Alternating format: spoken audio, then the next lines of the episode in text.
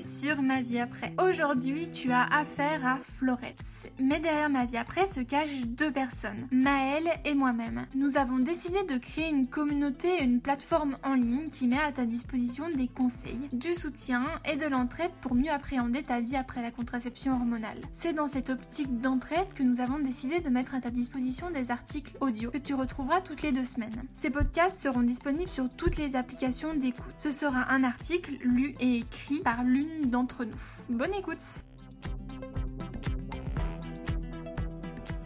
Notre société est beaucoup dictée par différentes normes sociales. Lois, codes, règlements, mais aussi mœurs, coutumes, habitudes, etc. Si l'on sort du rang, on est jugé, rejeté, voire même sanctionné. Et parmi ces normes, il y a une norme dont on n'a jamais, ou peu en tout cas, entendu parler et dont on subit les conséquences chaque jour. C'est la norme contraceptive. Petite précision, l'article qui suit, ou en tout cas l'audio qui suit, est surtout une critique et une piste de réflexion pour comprendre pourquoi nous n'arrivons toujours pas à changer de contraception. Pourquoi nous sommes montrés du doigt quand on passe au préservatif Pourquoi a-t-on si peur d'arrêter la pilule? Ce n'est évidemment pas une norme que nous conseillons de suivre. Chacun est libre de choisir sa contraception, peu importe son âge et sa situation. Comment en est-on arrivé là?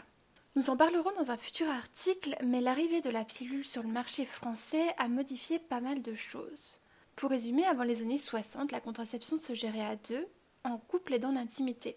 La contraception en elle-même a été prohibée en 1920. 1920. Je sais pas si tu te rends compte, mais en fait, c'est pas si loin que ça. Bref, de nombreux événements sociétaux ont amené la France vers un modèle de contraception normé. C'est ça qu'on va parler aujourd'hui, la fameuse norme contraceptive.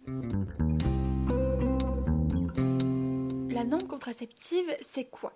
En fait, elle définit les contraceptions qui sont socialement acceptées en fonction de ton âge et de ta situation. Elle se présente comme telle.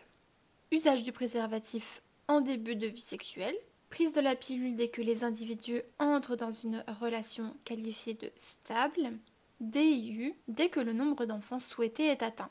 Alors, c'est un peu réducteur tout ça, n'est-ce pas? Quelles sont les conséquences de cette norme sociétale?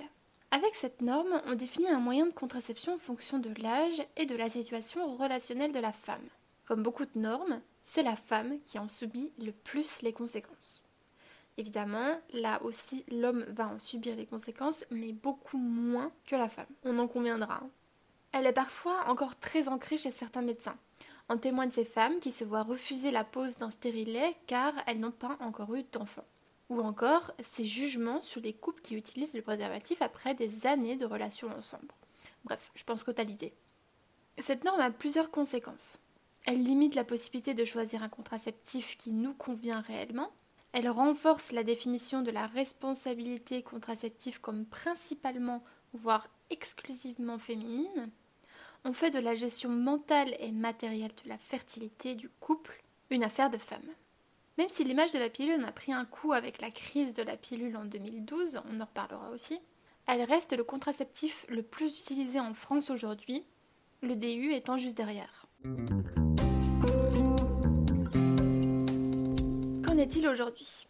Dans les années 60-70, la pilule était considérée comme un véritable symbole d'émancipation et de liberté sexuelle de la femme. Aujourd'hui, la pilule est beaucoup moins considérée comme telle. On se réfère à la crise de la pilule, la libération de la parole autour des effets secondaires et du changement de contraception, le développement du discours sur la contraception naturelle, etc. La crise de la pilule de 2012 a poussé les femmes et les couples à s'interroger sur une nouvelle méthode de contraception. Les femmes prennent conscience du poids que représente la contraception dans leur quotidien. La fameuse charge contraceptive. D'ailleurs, depuis 2012, on constate avec la baisse du recours à la pilule une hausse de l'utilisation des préservatifs, du DIU et des autres méthodes de contraception en général.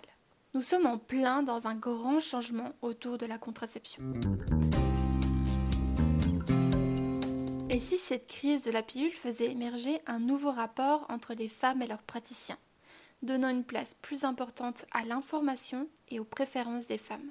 Si jusque-là tu pensais que ton cheminement vers l'arrêt de la pilule était isolé et avait finalement peu d'importance à l'échelle de la société, comme te le laisser éventuellement penser la réaction infantilisante des professionnels de santé à ton égard, dis-toi que ce n'est pas ou plus du tout le cas.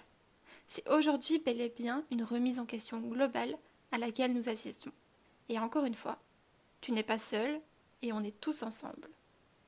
Cet article a été basé sur des recherches euh, et surtout une étude de l'INED, Population et Société numéro 549, qu'on te met en lien du podcast. Tu peux aussi retrouver la source et les citations dans l'article associé à cet audio. Si ce podcast t'a plu, n'hésite pas à le partager avec une de tes amies ou un de tes amis à qui ça pourra être utile. Si jamais tu souhaites en discuter avec nous ou avec la communauté, nous sommes disponibles sur Instagram et sur notre site ma-vie-après.com. On te met tous les liens en barre d'infos. À la prochaine!